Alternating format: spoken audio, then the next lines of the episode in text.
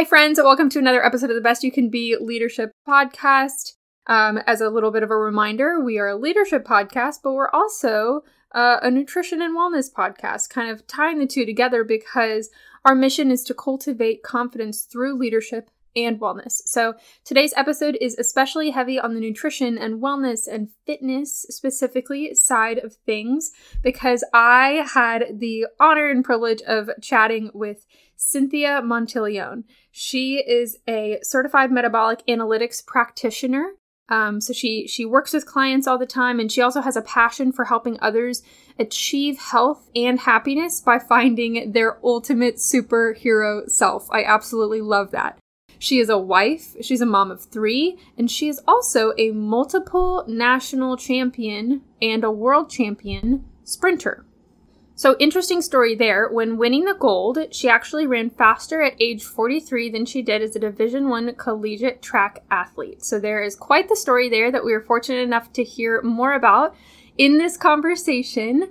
One of my favorite takeaways was actually how she defines a leader as someone who is really just being true to themselves and not bending to the pressure that surrounds all of us to act like someone we aren't. And I also really love how she tied leadership and wellness together by pointing out that when we are well, or when we are taken care of and functioning optimally, we are better able to make sound decisions isn't a leader someone we should be able to look to for sound decision making? I thought that was a really, really great point among many other nuggets of wisdom she shares. So, without further ado, enjoy this conversation. Welcome to today's episode of the Best You Can Be Leadership Podcast, where we offer bite sized lessons and steps that you can implement as a part of your journey towards becoming the very best that you can be. This is your podcast host, Brigitta Borinstein, and just so you know, for planning purposes, we release a new episode the first and third Tuesday of every month with some amazing guests. Thank you so much for joining me for today's discussion. I hope you'll return my handshake to you. You can do that through becoming a part of this community on Instagram, my website, bestyoucanbe.com, or by subscribing and leaving helpful comments.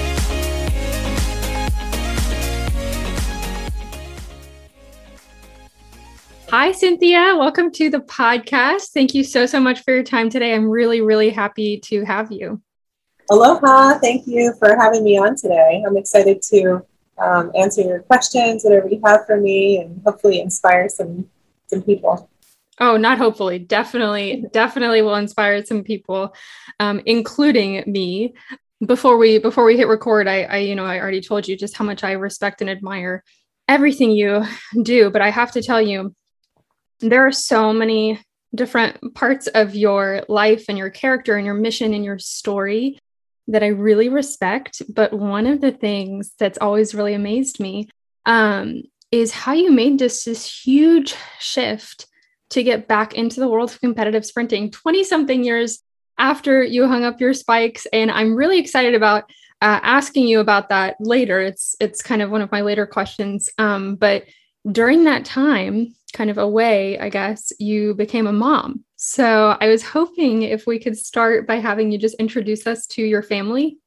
Oh, yeah. So I'm a mom of three, and um, my daughter is uh, 17. And then I have two boys, and they are um, almost 10 and um, eight and a half and they are they definitely keep me on my toes. All different personalities um, just wonderful children. Like my main priority in life is my family of course first.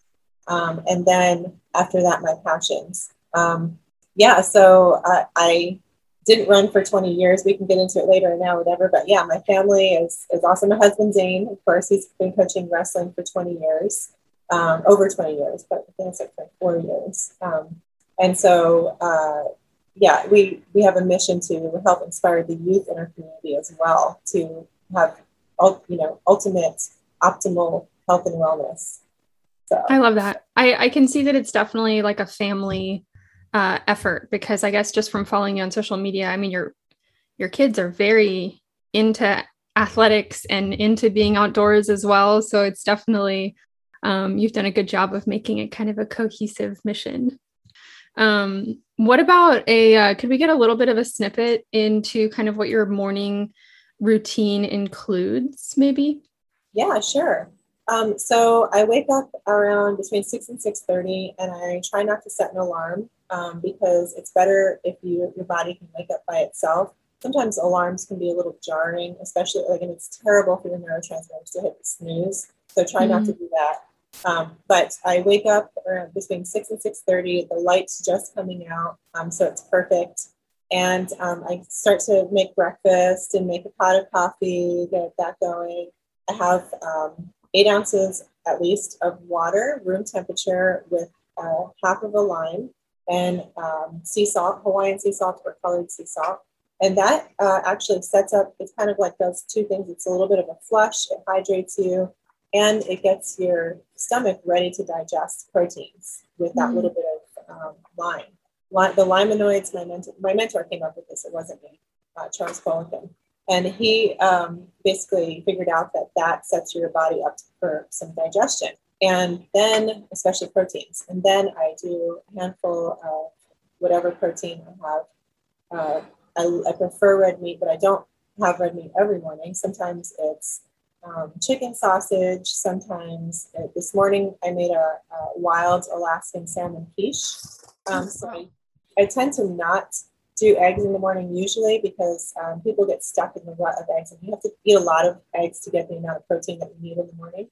Yeah. Um, and so I, I, eat a few bites of food, um, whatever that meat may be, some nut, maybe a couple nuts and berries.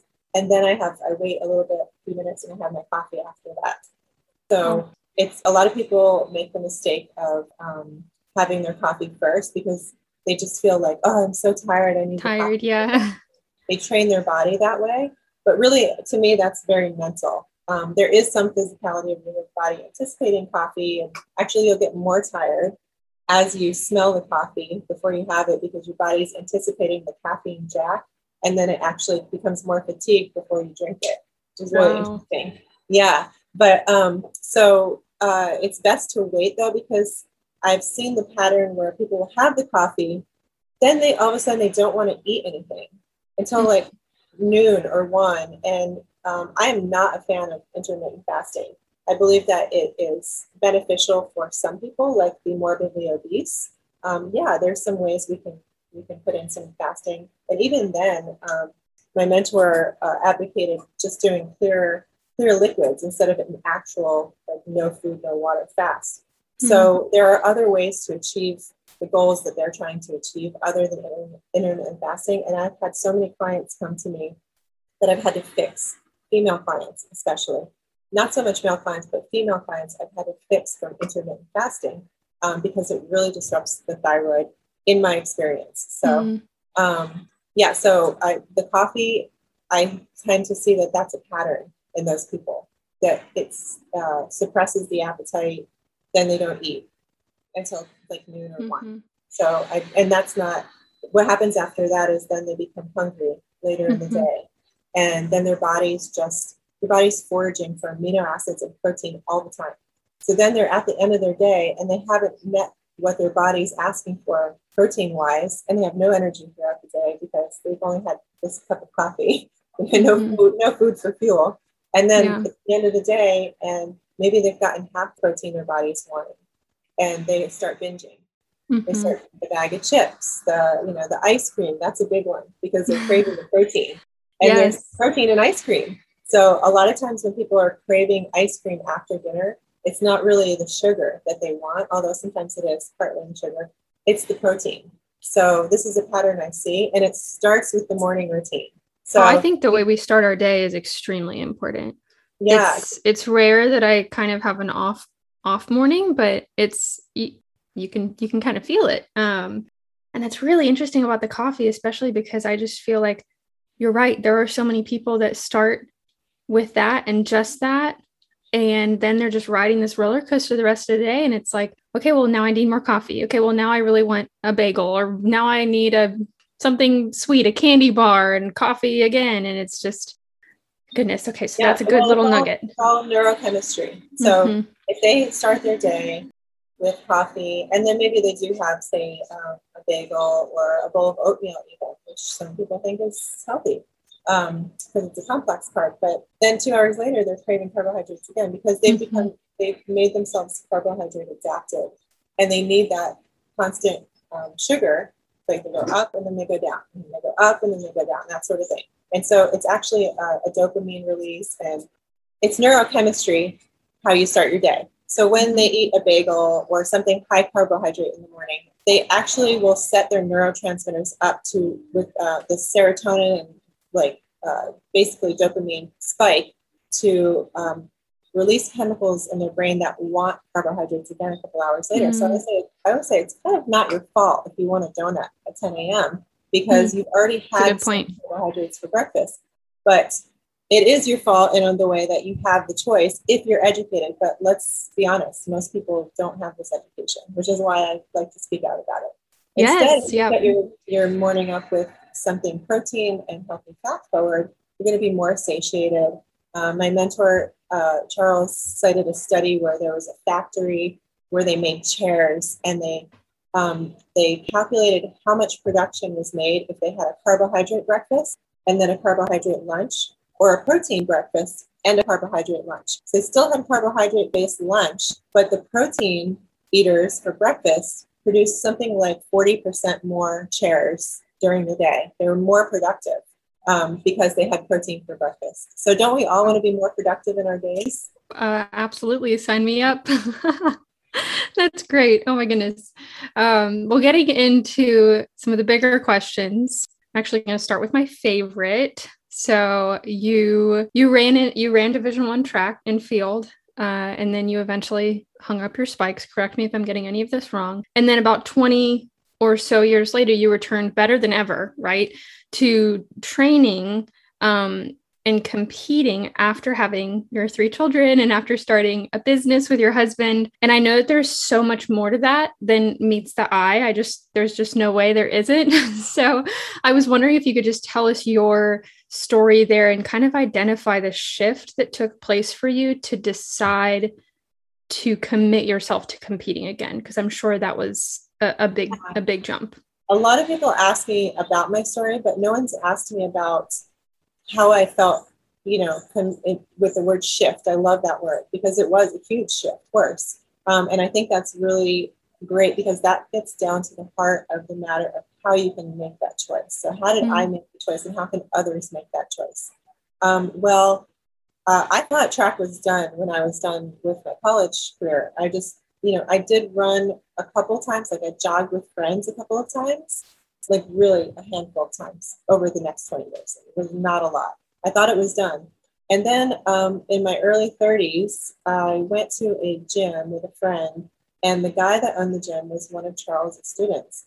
And he said to me, um, Oh, you can run track again, and you could probably be just as fast as we were. And I said, What? That is wow. crazy. There's no way. And I even remember running into my college track coach and telling him, like, hey, this guy told me like maybe I can be as fast as I was. And he said, oh, that's very difficult. He was like not discouraging me, but he was just like, let's be realistic. Like you're in your 30s, you already had one child, like, you know, you it's it's gonna be tough.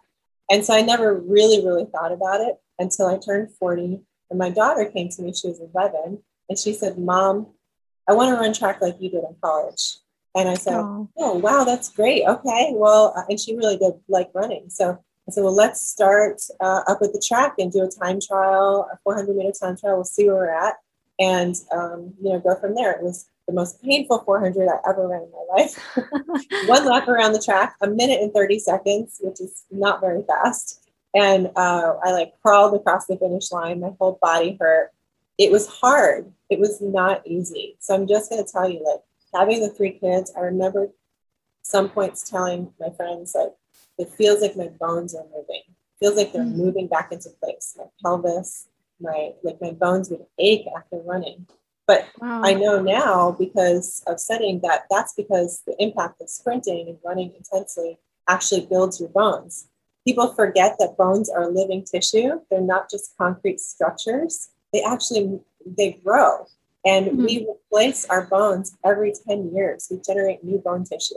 And every so 10 years. every 10 years. So if, okay. if you know someone who has, you know, uh, osteopenia, you know, any kind of bone related, you know, it's osteopenia comes before osteoporosis. Uh, there are a couple of supplements that you can take as well, but they can regenerate their bones. It's not too late. They can build stronger bones. Actually, wrote an article. It's on my website. Uh, it's called "Build Build Better Bones," and so it goes really into the depth of all the supplements and different methods. But sprinting is one of the things training intensely, as well as weightlifting, uh, strength training, that will build better bones. Um, so that's why my bones were feeling like that because I was nothing like this for 20 plus years. Mm-hmm. Um, but that's really where it started. And it wasn't easy, but I committed to it for my daughter. She inspired me, and I showed up every day. So even though I wasn't good, I, you should see. I have a video of me doing plyometrics the first time with my coach when I was like 40 or 41. I think I was 41. Yeah, I was 41. And I couldn't even, I was not even coordinated or strong enough to do plyometrics. I couldn't do tuck jumps. I couldn't wow. do split squat jumps. I couldn't do it. I was not strong and I was not coordinated. And I was still holding a lot of uh, body fat. So um, I just made the commitment to keep showing up and keep doing the work and learning how I could be better. So, and I'm still constantly learning how can I be better. And then I like to share that information with others. So I hope that answers the question. If you if you find yourself in the position where you want to do something like this, um, and I highly recommend sprinting over endurance training. Women you're looking for a fitness goal, I really feel I should not be choosing marathon. It is mm-hmm. not the optimal hormone balance. I can go through the whole list later if you want, but um, you know, if you choose sprinting, then know that it's not necessarily easy, but it's worth it, and it's worth it for your health. So I hope that makes sense. Absolutely. Yeah, I agree with you. I think sprinting is way more fun anyway. oh my goodness. Um, did you, I mean, you touched on this a little bit, but I, I want to ask kind of a little bit more intentionally. Did you have, like, what were your fears and hesitations like prior to coming back to start training to then compete after such a long break? And did you know that you would be competing again, or did you just say, okay, well, I'll start with training and then see? Yeah, so once we started training, um, I said, okay, well, let's pick something that we can both do. And I found a track meet called the Aloha State Games. Um, and we had a little track club. We had some high school kids and some another older couple older athletes. And we were like, let's all go fly to Oahu, the other island, and do this track meet this summer. Like, let's train for that. And so um, that's what we did. We all went over there, and we, I, again, I, it was not running really fast or anything like that. But um, even as slow as I ran, I remember still being maybe like fifth or sixth after the college girls. And um, the other women in the stands were like, You have inspired us. Like, you hang with the college girls. Wow, that's amazing. You know, and then, wow. you know, fast forward, of course, then I was beating all the college girls, but that, took, that took some time and, and definitely a lot of if you if you follow me, you know you see me on the ground a lot in my workouts, and that's because I have given absolutely everything that I've had that day. I've given every ounce of energy. So much is that I, all I want to do is lay there on the track. Um, mm. So that's my choice to give that, and it feels good afterwards when mm-hmm. I do mm-hmm. that. And if I don't give that much energy in my workout, then I haven't done it right. Um, in certain workouts, like certain workouts, of course, you're supposed to be rested and short sprints and that sort of thing. Um, yeah. But for that really hardcore, uh, put the fuel in the tank, strength, speed, endurance workout, um, that's how I know that I've given my all. Um, so yeah, I didn't really have fears for competing because um, it was just going to be a fun thing. There's no pressure. And then um, after that, I thought, okay, well, I want to do the national masters meet. And I went to the masters meet and I came in fourth place. They gave me a fourth place ribbon. And at that point, I said, I never want to win again. I'm going to come back and I'm going to win next year. And I did. I came back and I won indoor 400, 200. I won outdoor 400, 200.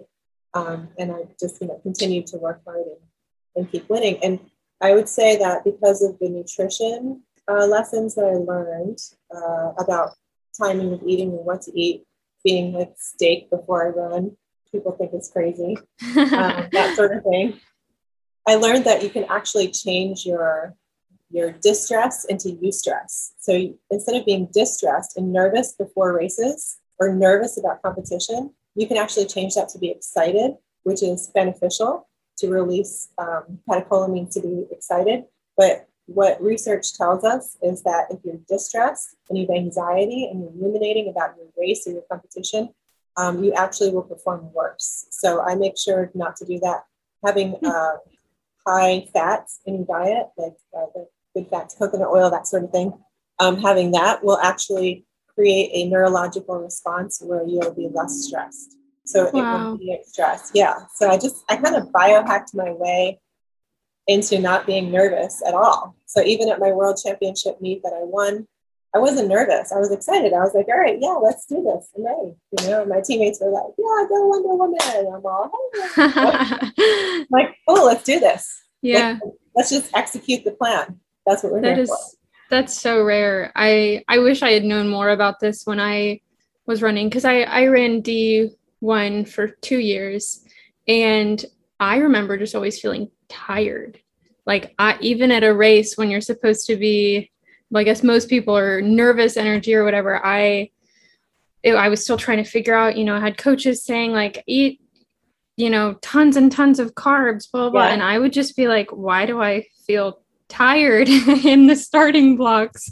Um, so I think that's incredible too, is paying attention to to what you're what you're having. Um yeah, I, yeah. I if I had known now, you know, then what I know now, I think I would have gone further in my. I did okay in college, but uh, you know, I wasn't like I didn't go to NCAA championships or anything like that. I mean, Neff definitely didn't think I was going to be doing anything afterwards. I wasn't at that level, but I wonder, you know, like because I feel like I definitely um, reached my genetic. My, you know how there's like the, the I call it the raw talent. You have the raw genetic talent, and then there's all the other environment environmental things mm. that um, so uh, I think I had, I think I, I really did max out my raw genetic talent. And then as I got back into it and I started learning all these biohacks, that's why when I did run that indoor world championships, I ran faster than my best indoor college time. Wow. So it's because I made different choices and yeah. I changed my environment. So I think I exceeded my genetic, my raw genetic talent by making these epigenetic choices which is encouraging because I think a lot of people look at, um, you know, maybe you specifically to to be included. Just a lot of people will look at successful athletes and think, oh, well, that's just that's just them. You know, I'm just going to be stuck here. I I could never have a future being successful in you know whatever sport I really love. But there is so much that we can do, which is which is really amazing. Um, if I had to imagine, your training takes up a good portion of your time. Um, and Let I'm sort of just you, how, how, how much do you think I train? What do you think my training schedule looks like?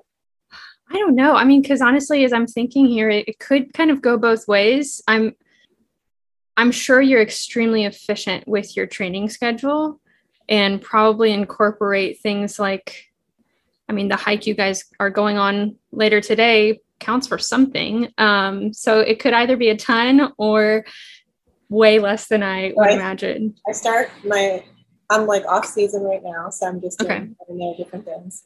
I start my training in October. So how many times a week do you think I would run to train for the 400? Oh, running specifically? Yeah, specifically a track workout or running, any kind of running or track workout. Three to four? And what about strength training? Two to three. Okay, so is that a lot in this grand scheme of things? I guess not really. No. Really, right? So you have, if I do four, I do four strength training workouts, although I'll taper as season comes. Okay. And that's an hour a piece. That's mm. four hours a week strength training. That's all the hours in our day all week. It's really not a lot right? Mm-hmm. Um, and my mentor had a great saying. He would say, if you're in the gym longer than an hour, you're actually making friends, not progress. so oh, was, I love that. I love the word efficient because he was very good at being efficient in creating strength. Um, so four hours. Sometimes it goes a little over if I'm, you know, distracted or doing something or whatever, I try to focus, but four hours. And then I run three times a week. And that usually is about for an hour as well. Sometimes with the warm up and talking, I could be there a little longer, an hour and a half. So that's seven hours Wow. Of all the hours in the week, I don't know how many hours in the week, seven hours that I'm training. Wow. Now, I do have to admit that I am shifting my focus and I'm trying out multi events next year. Oh, I haven't exciting. quite totally announced it, but if anybody's watching, they'll get the scoop. Um, and so I have, fun fact, I have never long jumped before ever. Okay. I have never done the hurdles. Um, I have high jump for. I love throwing shot put, although I'm not I'm not a thrower, but I love throwing shot put. I'm decent. And then um, uh, running would be uh, indoors is the 800, outdoors is the 200 and the 800. And then there's javelin outdoors. I've never thrown a javelin.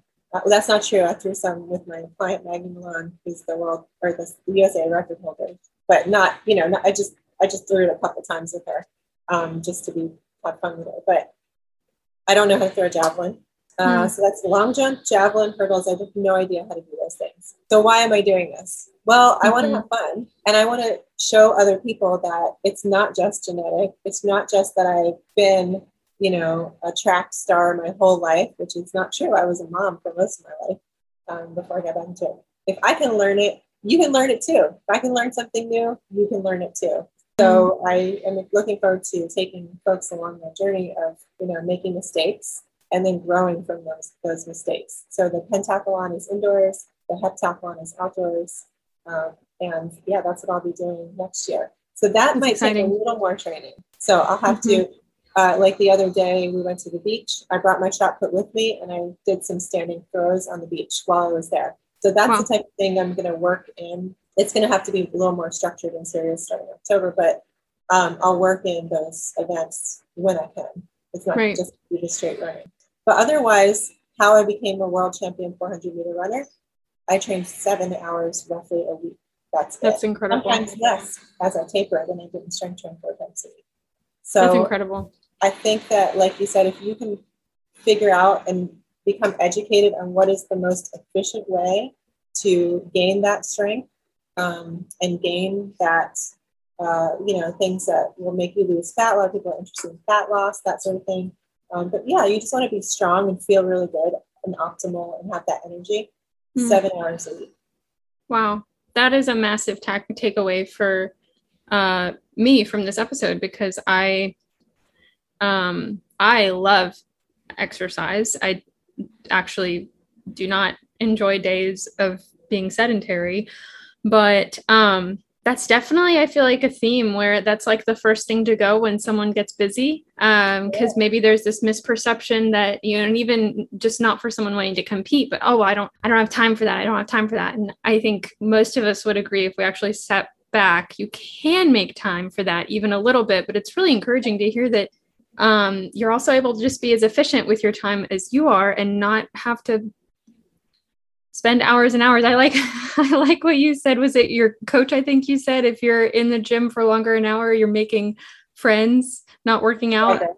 You're making friends, not progress. He had Oh, great one-liners. Charles, uh, you probably can't see the poster. He's in the poster behind me, but That is so great. oh my gosh. Yeah. So if anyone had, um, I I love to credit Charles for so much because he changed my life and he gave me the wisdom to change other people's lives. So I would say most of the things, uh, the foundational things I have learned, I have learned from Charles. And Mhm. then um, so look up Charles Poliquin. He's done some podcasts with uh, Tim Ferriss and Brian Reel, um, or Brian London Real, Brian Rose, London Real. Um, and those are some really great podcasts to be introduced to Charles and what he taught. Um, uh, and he was just, he was really interesting individual. French Canadian, a little rough around the edges, definitely funny with his one liners. And he got Yeah. across. That's great. Um, that actually kind of segues into something that I did want to ask you about, which is a little bit more leadership focused, just because he, you know, sounds like a leader in, in your life. And I want I wanted to ask you when you envision a leader who you truly admire, what are some of the traits and qualities you really value? I love this question. Um, and it's not going to be, I think, the traditional answer of what the definition of a leader might be. I don't know, maybe is that, but to me, a true leader operates as their authentic self. Hmm. And most people don't operate from their authentic self. They operate from what they think other people want them to say or do. Mm-hmm. And you know mm-hmm. me, you know, I'm not that girl because I will speak up. I speak up for fairness in women's sports when people tell me, hey, you shouldn't be talking about that. It's controversial. Hey, when did common sense become controversial? I don't have hatred in my heart. This is yep. coming from a place of love. And that's my authentic self. So right. You're being genuine to yourself. Yeah. Exactly. So, um, you know, some may see me as a leader in that point of view or a leader in um, sprinting as we age. I'm totally going against the grain saying, hey, don't run marathons. Everyone seems to turn 40. The women turn 40, they train for a marathon. They're like, I actually just had to tell one of my clients, she said, oh, it's going to be my, I think it wasn't 40, it's like 30 something birthday. I'm going to do a half marathon. And I'm all, what? No, you can't do this. You have high cortisol right now that you're supposed to mitigate because she has work stress, which is high cortisol already. And this is just going to in- increase the cortisol more because it's too much stress on the body to train that long for endurance mm. training. But anyway, for this long discussion, but um, so I'm going against the grain for that. So I'm a, you know, I'm a leader in helping women find their their hormone balance and their wellness through sprinting instead of marathon running. But if I were to pay attention to everything that anyone else said about me or their opinions about me, um, I wouldn't get anything. I would never speak up. I would not. I wouldn't even be on this podcast right now. I'd be, mm. you know, hiding in my house in the corner in the dark, afraid of everything. So, with that authentic self, knowing who you are and knowing that you speak the truth, comes um, inspiration for others to do the same. And I really, I do, you know, of course, Charles was that person. When I said he was a little rough around the edges, that he was not a warm and fuzzy person to a lot of people he was like people would be like, oh yeah, he was a total jerk, and he wasn't a jerk. He was just very honest. Mm-hmm. So if he if you weren't doing it right or you weren't doing it according to what produced the results, that he would tell you. Like he was definitely yeah strict. Um, so I think that operating from that authentic self creates more truth in the world, and that's what we all need. We need truth and we need honesty. Agree. It's something that we hear a lot I feel like authentic and being your authentic self is definitely a buzzword right now. But um, I think it's rare that people stop and consider what that actually means. Um, that that, that, that means being yourself. Yeah, great resource. If you're like, what does this mean, my authentic self? I don't even know where to begin. Great resource is um, my friend Roxy. She's on uh, Instagram as at Roxy Look, and she's also on at Black Belt Beauty. That's her brand. Um, and she's basically an empowerment coach, and she goes in depth in a lot of her posts and a lot of her um, classes and things like that on how to create this authentic self. So if you don't know which way to go for where do I start with this, um, she's a great resource for figuring that out. That's awesome. That is awesome.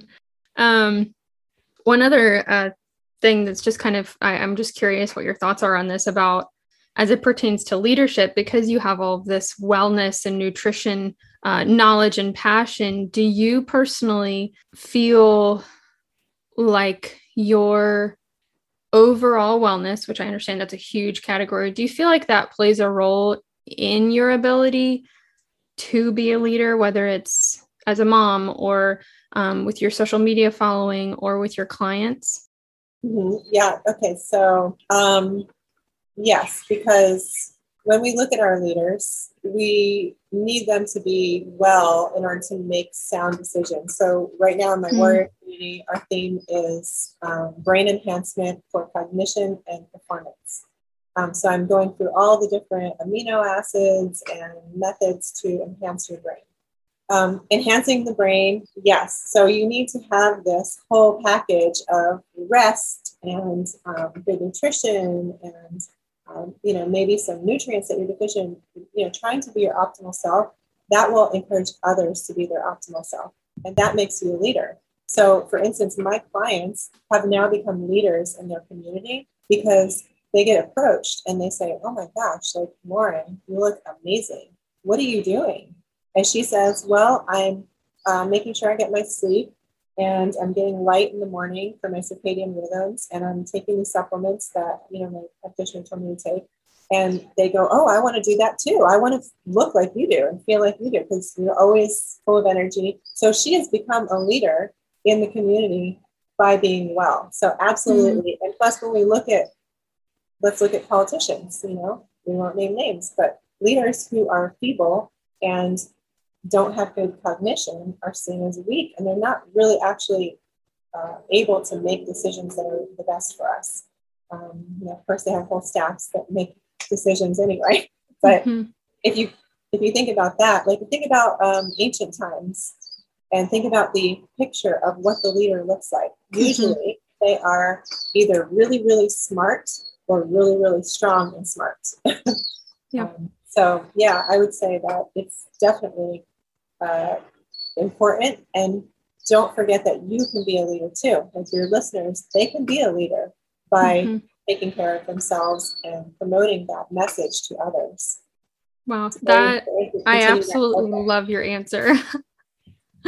I I love your answer. I didn't know where you were going to go with that. Um, of course, uh, and I really love that that it it shows your ability and enhances your ability to make sound decisions. Which, of course, whenever we're going to if you look to somebody as a leader, you're looking to put your trust in them in some way, shape, or form, and that makes perfect sense to me. Um, but you also you mentioned um, uh, your warrior community program, which I do want to ask about, and um, definitely, you know, not saving the the least for last or whatever.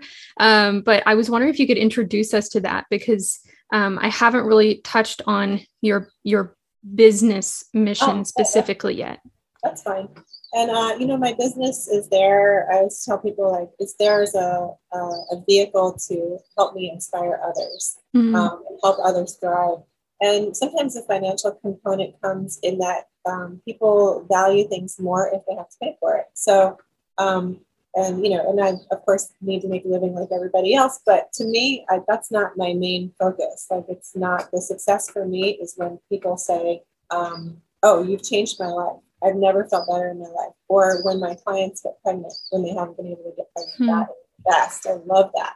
Um, so yeah, I have my warrior community. It's uh, in four month segments. So right now we just started September through December, and then we'll start January through April. Um, and I have a space that's like Facebook. It's called the Circle app, and you can put a community, your own community on it, so it's not censored or anything like that. And I have mm. different spaces in there, like sprinting, um, strength training, tra- my training log. You get to see what I'm doing for my training exactly. Um, there's recipes. There's a weekly ramble where I talk like I'm talking to you about the theme or maybe something off theme. I'm just talking to my community.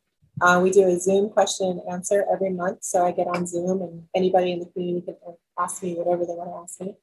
Um, and I have different themes every month. So as I said, this month is enhanced brain enhancement for cognition and performance. So I give a lot of references. I also have a library of links. So any research that I've done on these specific topics, I give the links to all the research.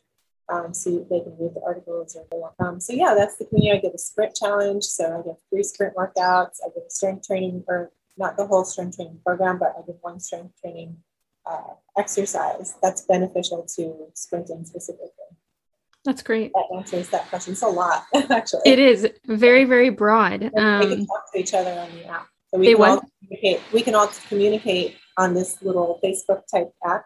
I love that. So you really have cultivated a community like the name would yeah. suggest. That's amazing. That's really amazing. Well, before I, you know, ask you if there's anything you want to leave us with, um, I want to just hold up my copy of your book. um, and uh, Cynthia did not ask me to say any of this, but for those listening, um, you know, yes, you can Google and you can get random running and strength workouts if you want, but I would not recommend that as someone who has already tried to be super independent and got very hurt from that, needed surgery, and just a number of issues. Um, please get this book. Um, I'm going to link to it in the show notes. It's called Fast Over 40 a memoir and training guide. Um, and you can just learn from the workout plans and learn from all the in depth knowledge that Cynthia puts together in this very, like, fairly pocket sized. Yeah, it's very readable. Read manual almost, mm-hmm. but packed with important information. Yeah. Yes, it is. It's definitely like the type of thing that you can read through, but then you can also just have to reference very concise uh, which I, I think is appreciated um, and kind of just has the the most overarching important points and it's it's really fantastic and I'm thankful that you you wrote it but do you have anything else that you want to leave us with that I haven't asked about yet um, no, I did remember when we were talking about my schedule. One important thing too, and you mentioned getting injured. Um, one important thing is that sometimes people do too much. They train a little bit every day, or they'll do like 30 minute runs every day, or something like that. And in that schedule of the four days a week of strength training and three days a week of running, I have three days off. So mm-hmm. I double up. I run in the morning and I strength train later. Uh, you should always wait four to six hours between workouts to do that. Um, so I'll do some running in the morning, strength training at least four to six hours later, if not in the evening. So I do I double up so that I have a whole day where I'm doing nothing because that recovery is when you repair those muscle fibers that you've torn so wonderfully did before. uh, so, so today I have an off day today. Um, I my house guests came and we did the Death Marcher lower workout yesterday. Thinking about efficiency, we had that done in about 30 to 40 minutes. Um, mm-hmm. It was uh, I do this in my off season. It's a circuit where it's rounds with eccentric tempo, which means you go slow on the way down um, and it was absolutely brutal. The front squat has a two second pause at the bottom. So you're front squatting down for three, and then you hold for two at the bottom, and then you come up. And a lot of people think, oh, speed, I have to do explosive cleans and jerks and um, all these Olympic move, Olympic lift movements. And you see that a lot if you follow sprinter, like elite sprinters or coaches that coach sprinters. But if you read my book, you'll know as we get older, that slow eccentric of four seconds down, that sort of thing, it actually recruits more fast twitch muscle fibers than if you were to do the explosive movements, and you're more likely to get injured on those wow. explosive movements. And so it's really important to kind of change the type of mentality we have towards training as we age and incorporate more of that. So we had we had eccentric work. We didn't have a lot of rest, and so I'm sore today. My legs and my hamstrings I feel are sore, which is great. That means I really tore those fibers. I did a good job challenging myself and then, um, but basically, I won't do anything today. Friday is usually my sauna ice bath day. We do rounds of that. Um, and then I'll pick up a workout again on Saturday. Um, but normally, my workout schedule would go um, run Tuesday morning, lift Tuesday afternoon, off Wednesday, run Thursday, lift Thursday, um, lift Friday, and then off Saturday, Sunday. Or sometimes I'll squeeze in another strength training workout Saturday morning and have the whole rest of the day and all of Sunday off. So I guess mm. the long winded version of this is make sure you're taking at least two recovery days a week, if not three, you're not doing anything. Wow, really good to know.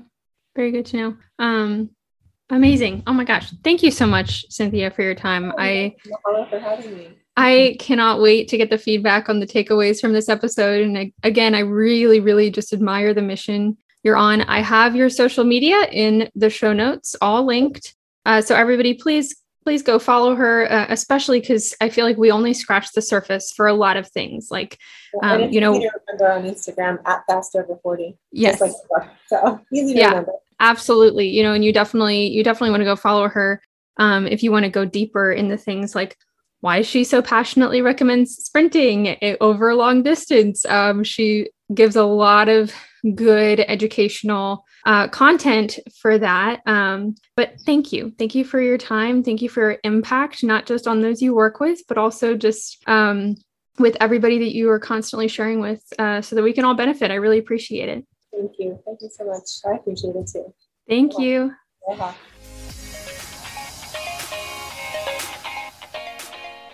Thanks so much for joining me on the Best You Can Be Leadership podcast. If you are as excited as I am about diving into our potential and stepping into the very best versions of ourselves, then follow me on Instagram at Best You Can Be and don't be afraid to send me a message. You can also visit bestyoucanbe.com and fill out a contact me form. I can't wait to meet you.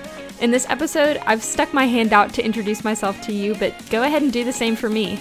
Tell me who you are, what your story is, and what you would like to see most in lessons to apply to your leadership experiences. Until next episode, keep going, keep growing, and keep becoming the best you can be.